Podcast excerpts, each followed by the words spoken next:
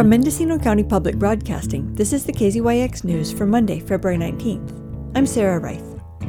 The Year of the Wood Dragon is underway with the Lunar New Year starting on February 10th. On Friday, students from Instilling Goodness Developing Virtue schools at the City of 10,000 Buddhas shared dance, music, and artwork with visitors to the Ukiah Library.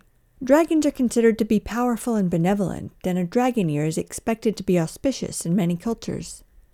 For Cherry, a senior at Developing Virtue Secondary School, the celebration at the library signaled an end to the pandemic years that marked her school days. This is kind of like one of the big events what we have done after COVID, and um, during COVID, I think the community spirits of um, this of Ukiah kind of died down, and it was really sad to see because you know I've been here for six years, going to developing virtue school, and we used to do a lot of performances outside.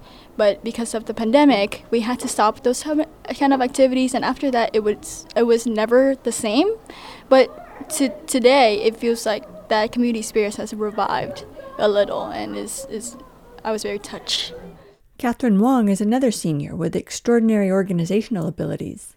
She gathered a small group of Chinese dance club members in a matter of minutes to talk about the performance as the crowd continued to enjoy the festivities at the library.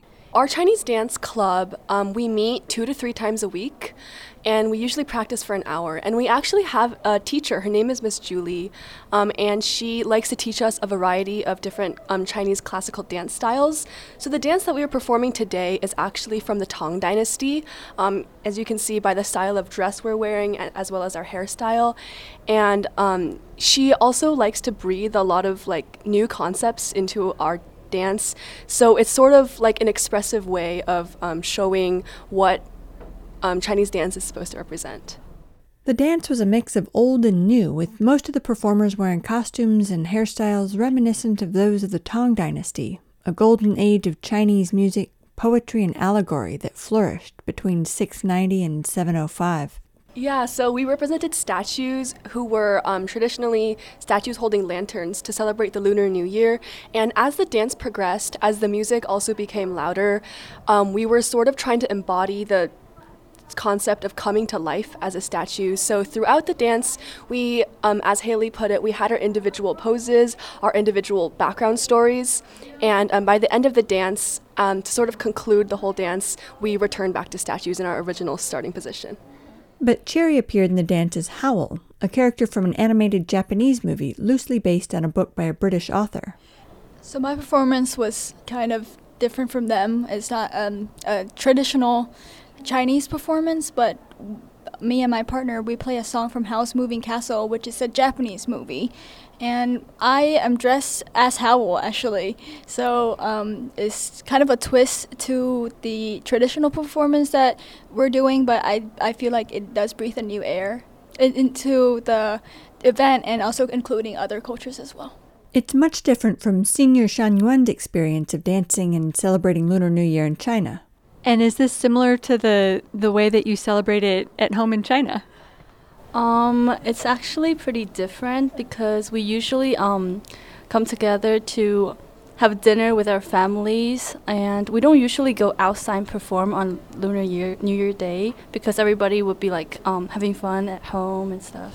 When I was in China, I actually only did two years of Chinese dance, but because of um, school, so I had to stop learning Chinese dance. When I came back here, I met my friends, so then we all joined Chinese dance club. Yeah.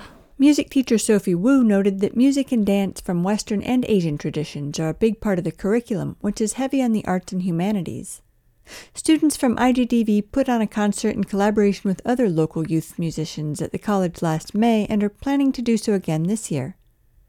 But it's been a long time since they filled the library with song and dance. Last time they did it was back in 2019. So, yeah, it's been many years, and some of them have not gotten here. Some of them were in junior high, some of them were elementary school, and now they are about to graduate. The, at least a group of girls that you uh, interviewed just now, it definitely, I think, um, brings something to their hearts. Yes. It seems like this is a really lovely way to end their their high school years, which yes. which were really hard on kids the last few years. Oh, yes, absolutely. Absolutely. I totally agree. So I'm, I'm really glad uh, they had this opportunity to be with the community so closely today. The program finished on a musical note with girls in voluminous white blouses and flowing red skirts playing Chinese strings, flutes, and a Chinese mouth organ. It's one of the oldest Chinese instruments and it can play many notes at the same time through numerous pipes and reeds built around a bowl. It's about the size of a saxophone, but it points up instead of down.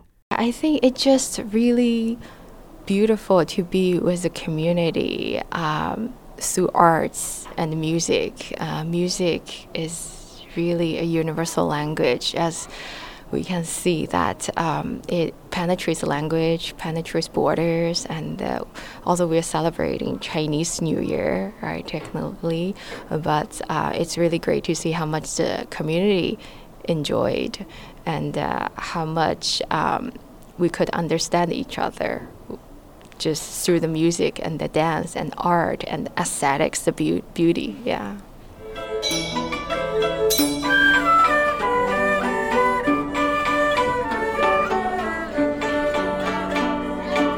For KZYX News, I'm Sarah Reith. For all our local news with photos and more, visit kzyx.org.